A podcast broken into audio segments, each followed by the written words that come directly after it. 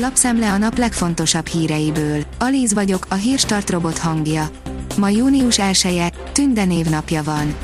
A 444.hu oldalon olvasható, hogy a Jobbik már kasztráltatna, az adatvédelmi biztos még pontosítaná a pedofil ellenes törvényt. Ma megnézhetjük, ki tud a gyerekek elleni szexuális visszaélésekről szakszerűen és méltósággal beszélni a parlamentben. Az ellenzék egy része attól tart, hogy a kormány csapdát állított nekik.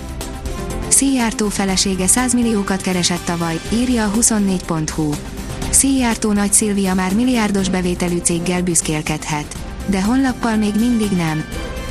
Hiába hatalmas a kereslet a termékeikre, a kínai gyárak nem akarnak termelni, írja a G7 tartós készlethiányt okozhat, hogy a növekvő nyersanyagárak, csökkenő profitráták és a világgazdasági bizonytalanságok miatt hiába úsznak a rendelésekben, a kínai gyárosok kivárnak.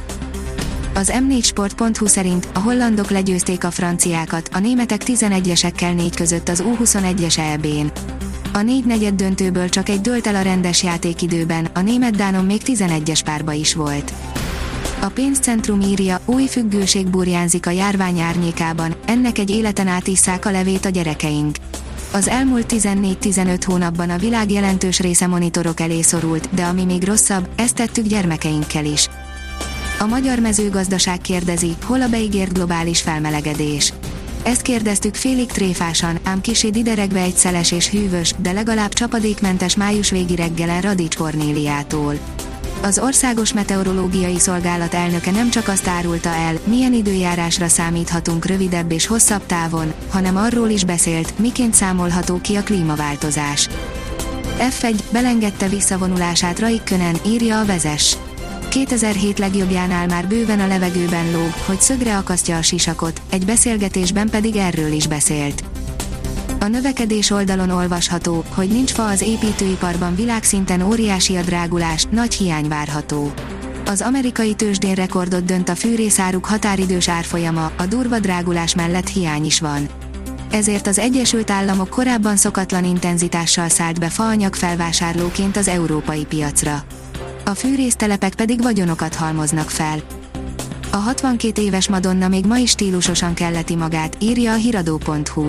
Tette most mindezt egy átlátszó felsőben, amit ráadásul csak neki alkotott egy neves divattervező. Az ATV írja, barátja teljesítette Balázs Fecó utolsó kérését.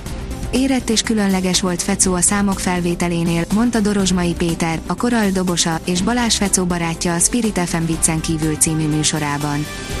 A privát bankár szerint mélyen a zsebébe kellene nyúlnia a kormánynak, ha tényleg meg akarják venni a repteret idén sem számíthat fényes évre a Budapest Airport, de mindez önmagában nem jelenti azt, hogy a koronavírus okozta gazdasági körülmények miatt a budapesti repülőtér, mint vagyonelem, kevesebbet érne. A friss éves jelentése szerint a reptér pénzügyileg stabil, a jövőbelátáshoz még mindig kristálygömb kell. Hét Chelsea játékos az UEFA BL álom keretében, írja az m4sport.hu. A két döntős csapatból összesen 12-en kerültek be az Európai Szövetség 23 fős álom keretébe. Az Eurosport szerint a Roland Garros történetének első hivatalos esti meccsén Serena Williams ragyoghatott. Roland Garros Serena Williams két játszmában tudott nyerni a román Irina Begu ellen. A kiderül szerint végre itt a nyár és meleg az idő. Az idei nyár meglehetősen hűvös idővel kezdődik, de a hétvége felé a nappali csúcshőmérséklet már eléri a június elején szokásos 25 fok körüli értéket. A Hírstart friss lapszemléjét hallotta. Ha még több hírt szeretne hallani, kérjük, látogassa meg a podcast.hírstart.hu oldalunkat, vagy keressen minket a Spotify csatornánkon. Az elhangzott hírek teljes terjedelemben elérhetőek weboldalunkon is. Ha weboldalunkon hallgat minket, az egyel korábbi adás lejátszása automatikusan elindul. Beállíthatja, hogy az összes korábbi adás, vagy csak az aktuális tematika hírei következzenek. Köszönjük, hogy minket hallgatott!